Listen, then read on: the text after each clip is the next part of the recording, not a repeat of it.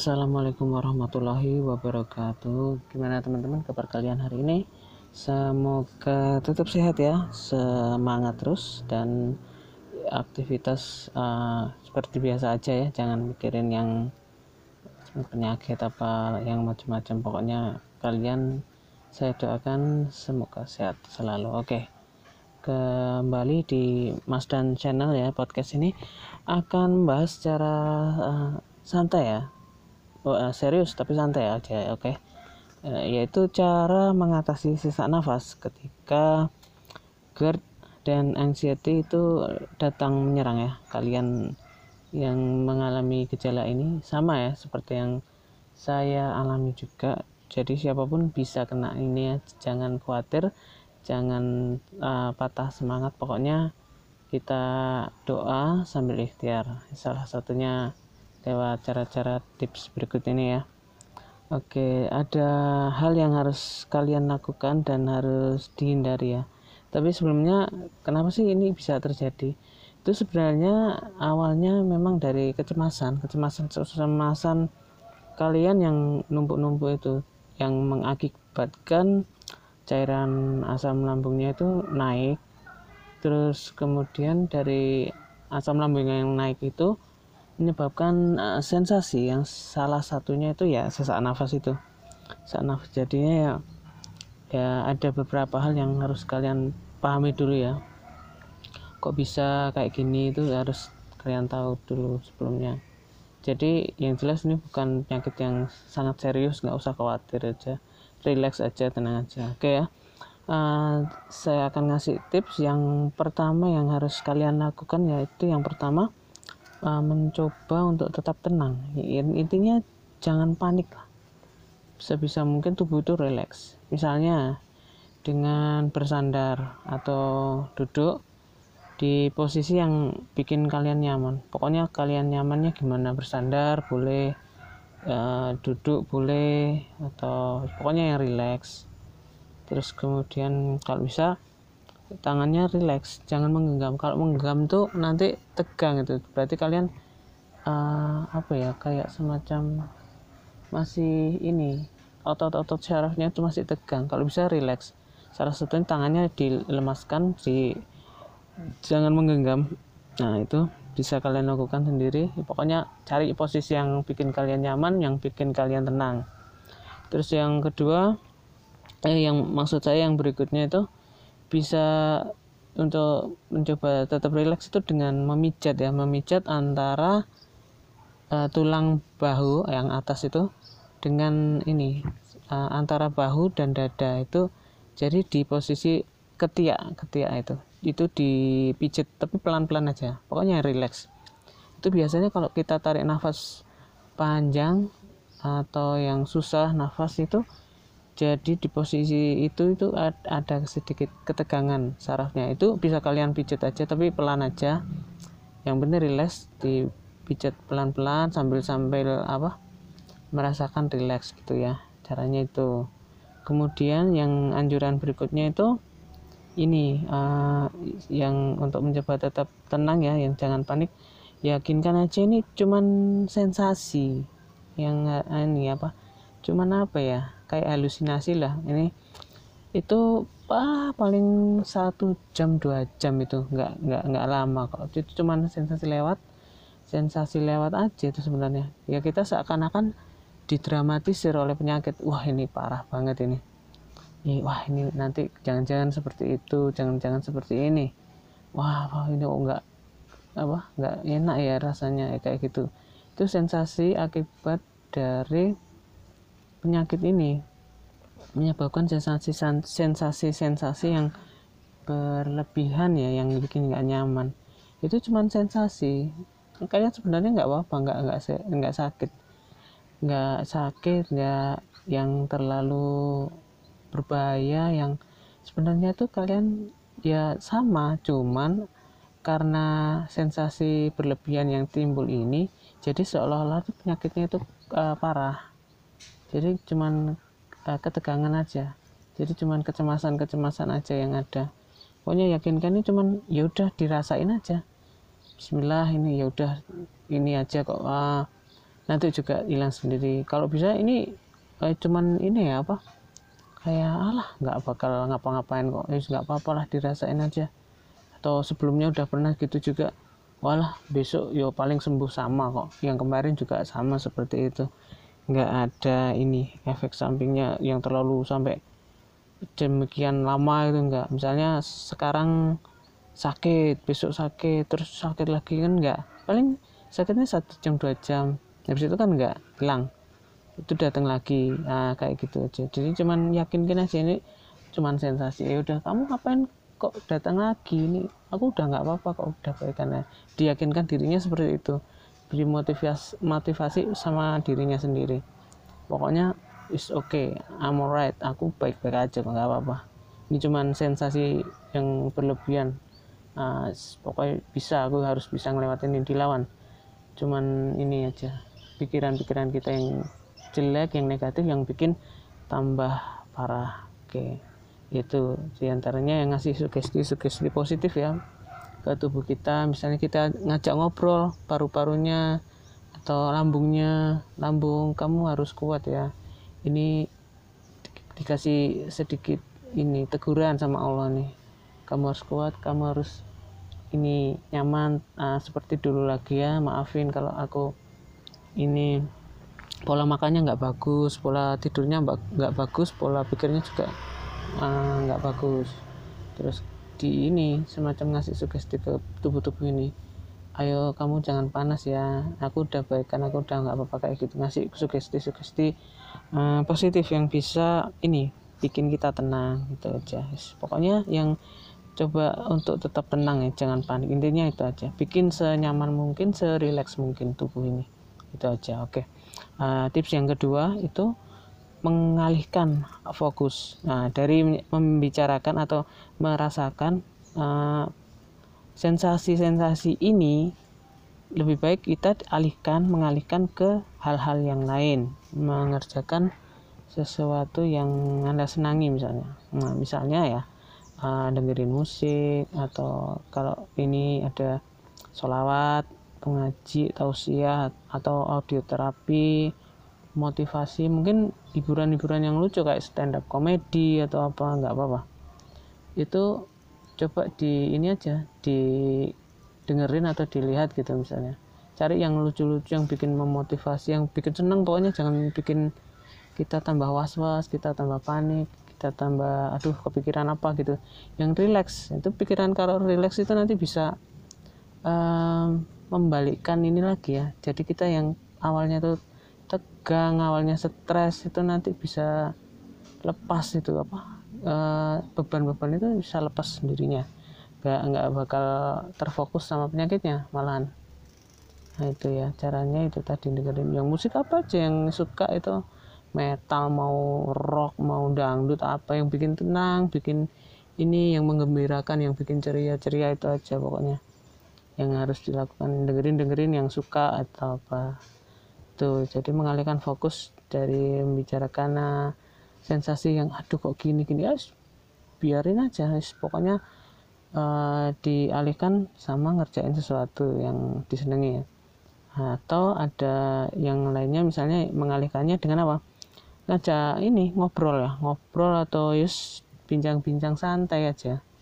Ngajak ngobrol istri atau suami misalnya ayah ibunya atau saudaranya atau teman gitu ya kasih topik-topik yang santai aja yang apa ya misalnya tentang sepak bola misalnya hobi kalian apa uh, tentang apa misalnya main-main uh, tips alat musik atau apa artikel ngerjain apa konten apa terserah itu. Pokoknya yang uh, ngajak ngobrol seseorang atau teman atau video call itu juga bisa video call misalnya sama siapa cari topik-topik yang santai yang yang yang bikin seneng lah pokoknya. Jangan sampai kita terbebani sama ini apa, sensasi yang ditimbulkan oleh GERD sama anxiety-nya ini. Itu dipikirin dibuang dulu.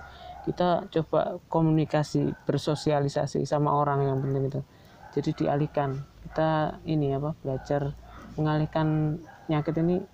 Terus nggak ngemikirin aku mau ngobrol sama ya udah ngobrol aja. Mau chatting apa WA apa terserah. Video call monggo.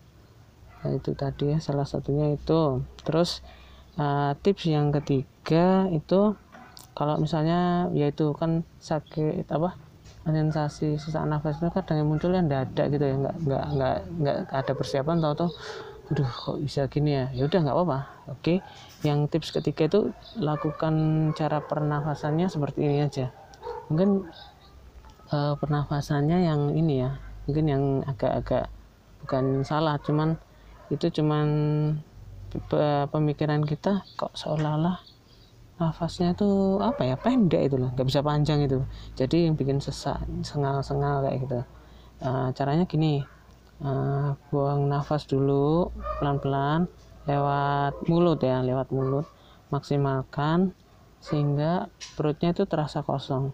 Jangan ambil nafas buang ya buang nafas dulu sebanyak-banyaknya.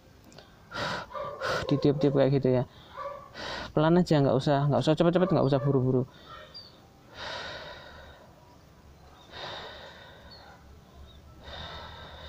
Pokoknya dibuang dulu nafasnya dari mulut dibuang dulu sebanyak-banyaknya.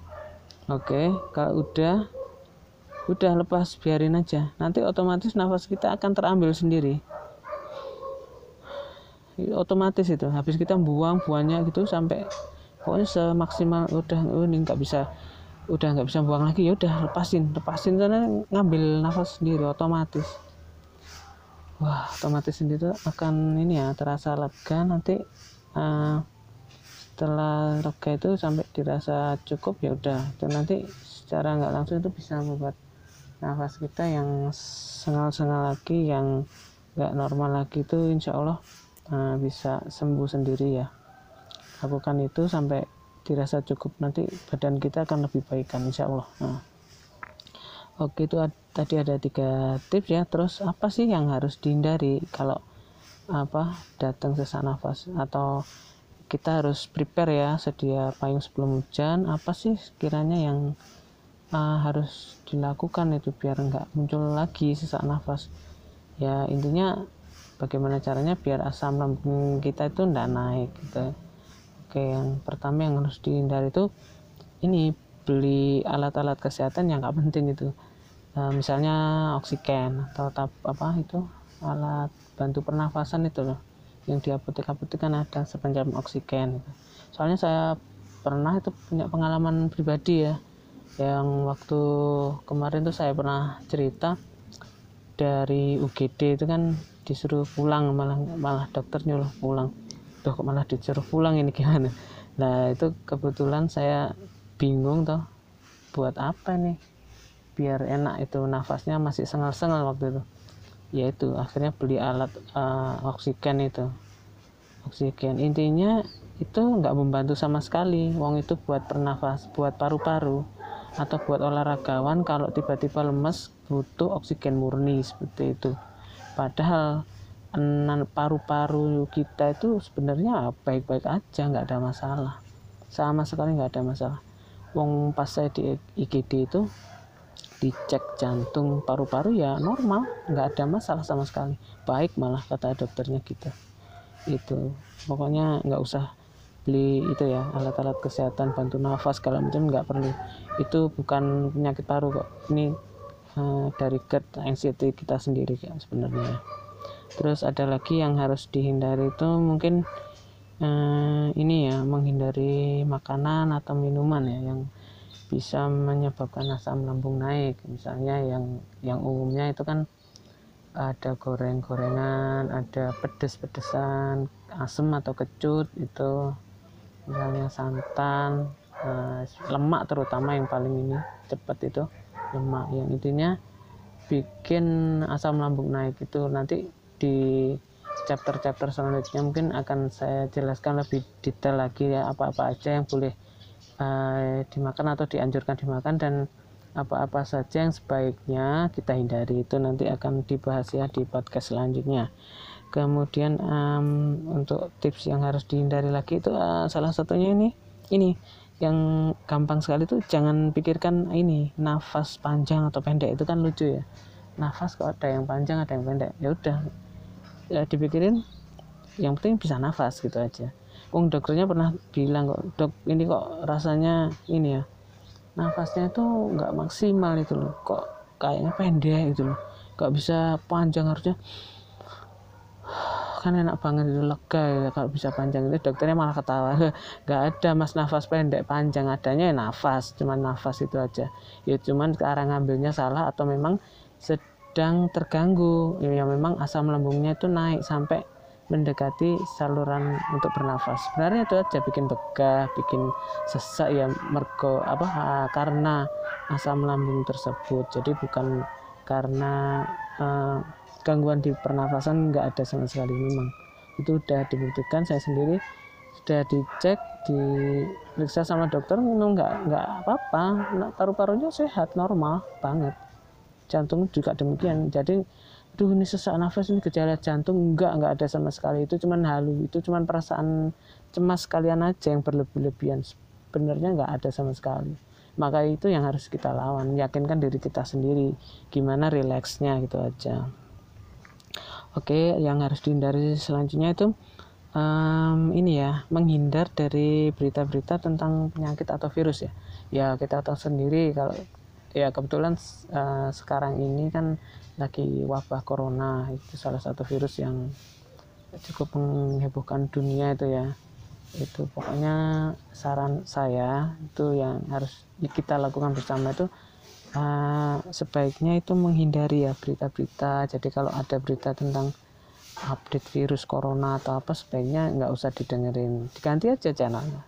Ganti channel. Atau misalnya kalau eh, ini menjauh aja.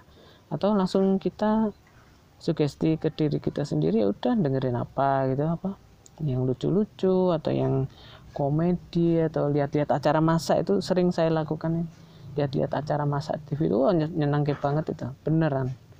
Lihat-lihat acara masak oh, hobi-hobi apalah. Kuliner pelesiran ke mana ya, pokoknya yang happy happy gitu loh nggak usah yang aduh yang susah-susah sedih ke berita-berita infotainment meninggal apa segala macam. Dihindari dulu pemberitaan-pemberitaan kayak gitu. Itu nanti malah bikin kalian tambah cemas.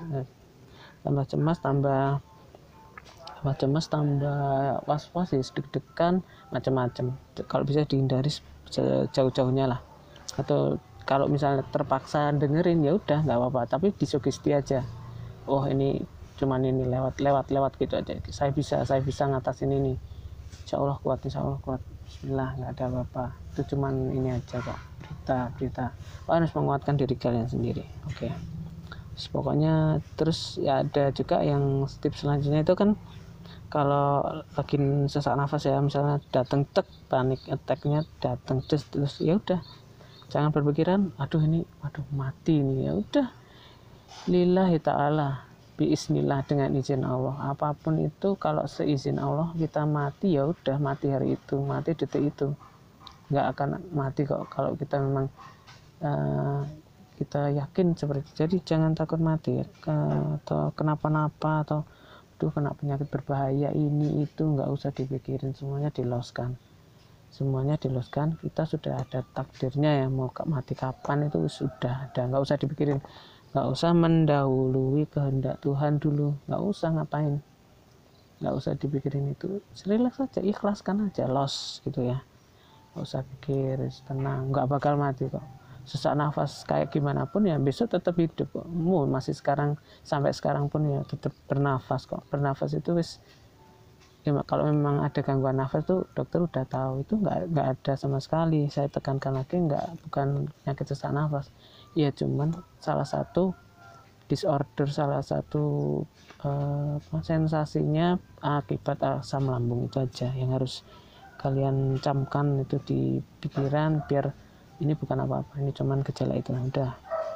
Terus mungkin tips ada yang harus diandalkan mungkin ya jangan makan yang berlebih-lebihan ya. Kalau berlebih-lebihan tuh memang nggak baik apa pun itu. Ya berlebihan tuh nggak baik. Kalau bisa ya makan secukupnya jadi kita udah kenyang ya udah selesai. Kalau misalnya kerasa lapar makan aja nggak apa-apa tapi dikit dikit aja. Minum air putih yang banyak cemil cemilan yang sehat jangan gorengan. Pokoknya nggak boleh berlebihan. Kalau memang cukupnya segitu memang kenyangnya segitu ya udah berhenti. Jadi kalau serasa lapar ya udah dimakan lagi gitu aja nggak usah ini. Terus habis makan jangan tidur. Itu penting sekali. Soalnya kalau kita tidur nanti itu banyak yang ini asam lambungnya asam lambungnya tuh naik ketika kita habis makan tidur. Jadi tubuh itu lambung masih mencerna mengolah makanan kita langsung tidur itu nggak baik banget. Ya itu ya. Terus juga dijaga uh, tips selanjutnya yang yang perlu dihindari itu jangan berbaring ya ketika tidur.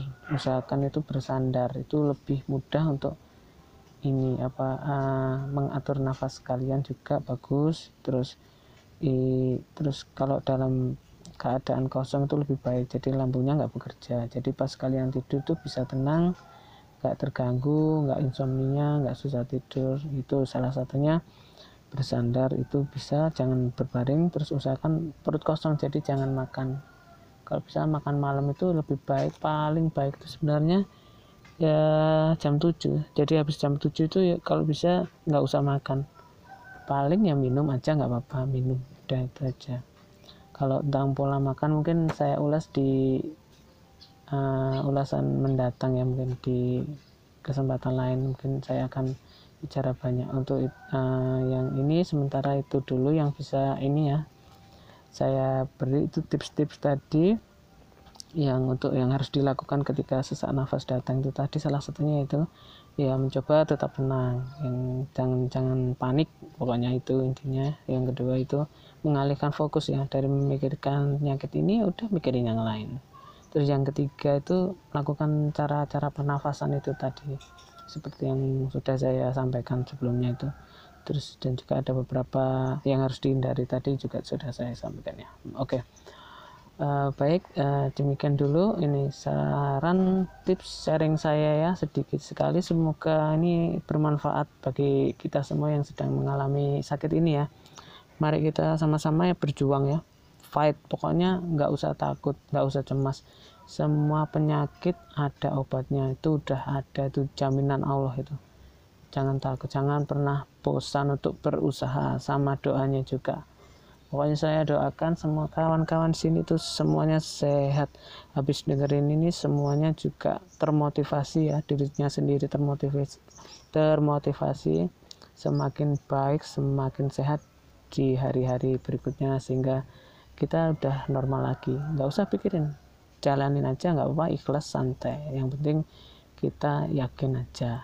Gitu aja. Oke sekian dari saya. Wassalamualaikum warahmatullahi wabarakatuh